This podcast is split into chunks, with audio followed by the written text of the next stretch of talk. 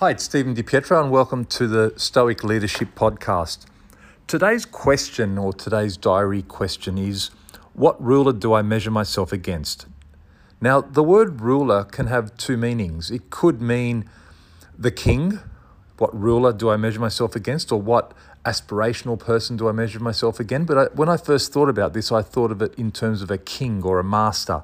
Or secondly, a ruler can be something to measure against. And on first reflection, I took this to be a measurement thing. So, what sort of measuring stick do I use for my own life?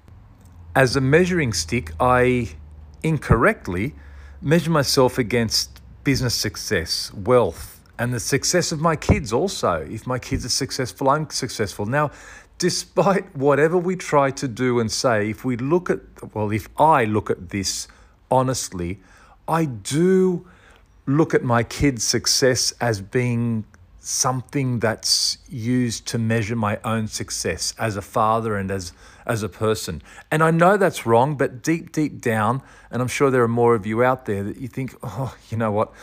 Deep down there's there's some modicum of truth about that." Now, obviously there's business success as well and wealth and and they are a proxy for success. They are a proxy for how how successful you are at being a human being. And we know that it's not the case, but somewhere deep down, and this is what Stoicism deals with, deep down in our reptilian brain, it's so easy for us to assign importance to those things because there's something evolutionary about not necessarily wealth and money, but something about status and status within a group and, and symbols that represent your status and your success and your achievement. We're designed to pick that up. Now, what what Stoicism does is, is it forces, I think it forces us to use our logical brain. And if you look at it, you say, well, is me driving a new car fully laden with debt really a sign of success? So, what's the ruler? Well, the ruler, in terms of the measuring stick, can't be external because all external things are ultimately not only part not part of us, but they're uncontrollable. I need to get my head around, constantly get my head around this element of externality of the measuring. If I'm measuring my success against an externality, I shouldn't be using it as the ruler because I can't control the ultimate attainment of that thing, regardless of how hard I work. You know, Olympic sprinters can all of a sudden pull a hamstring or it can be a puff of wind or a distraction, or someone could run into their lane. All sorts of things can happen that are completely out of your control that can destroy everything you've done leading up to that point. So, success can't be that, it's internal. So, what am I measuring against? Well, this might sound really nebula, but really against tranquility. And that's what Stoicism is all about. This means I have to try to be the best version of myself and if I do that, I will have a tranquil life. Now, this might sound easy, but it's actually the toughest thing to do because I'm targeting the measurement against something that's paradoxically really difficult to do and it's not outcome dependent. So I'm measuring against something that's not outcome dependent in terms of externalities, especially. It's what it is dependent upon is my own me my own efforts being true to myself. Am i did i really do the best i could do? If i did do the best i could do and the outcome didn't fall my way well so be it. If i trained as hard as i can and that presentation that i did just fell flat on its feet then so be it. Now that's the really hard thing for all of us to accept because we uh, we assign success to the outcome. It's not the outcome; it's the process. Oh my God! I, oh, I think I've just gone and said it's not the destination; it's the journey.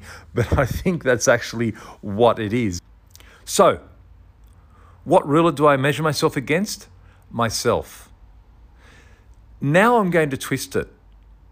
If I looked at the word ruler to mean master or someone superior to me in in some aspect of life, then it could also be quite applicable to look at it that way. Now, I'm not saying that I measure my life against some person who of which I only see a snippet of their life, But there might be actions, there might be behaviors that there are some people that are doing, e.g., mentors, that for that particular instance can be something to aspire to.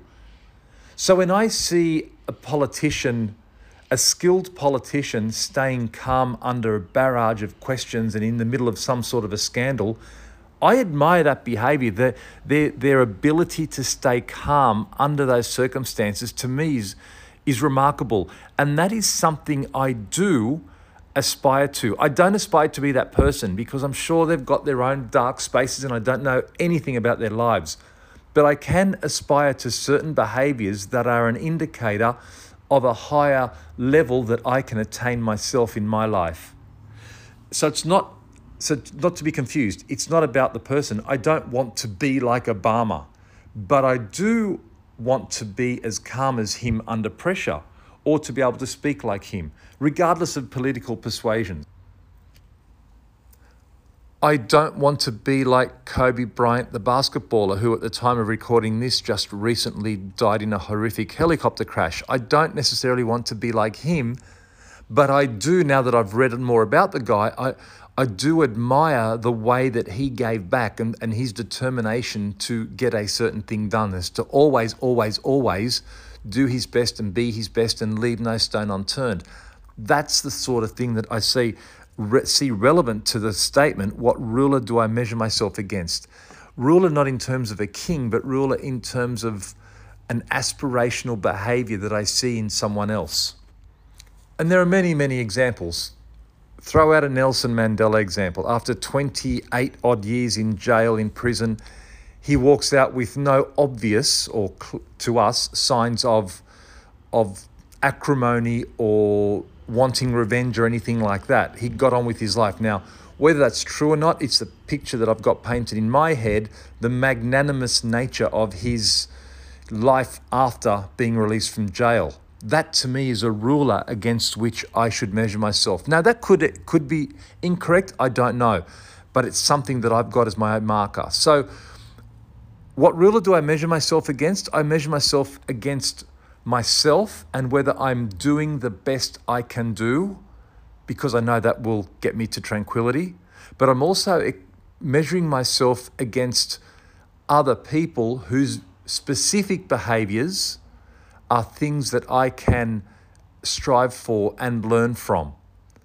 Don't confuse any of that with, now that does sound a bit external, but don't confuse any of that with me measuring myself against other externalities like money and fame and fortune, whatever it is.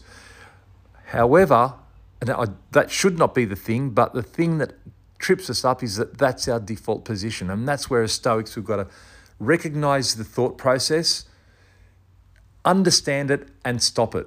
And this is a big part of what Stoicism is about. If, if something comes out in the shadows, you get immediately startled, but then you process in your brain and say, okay, that's not dangerous, move on.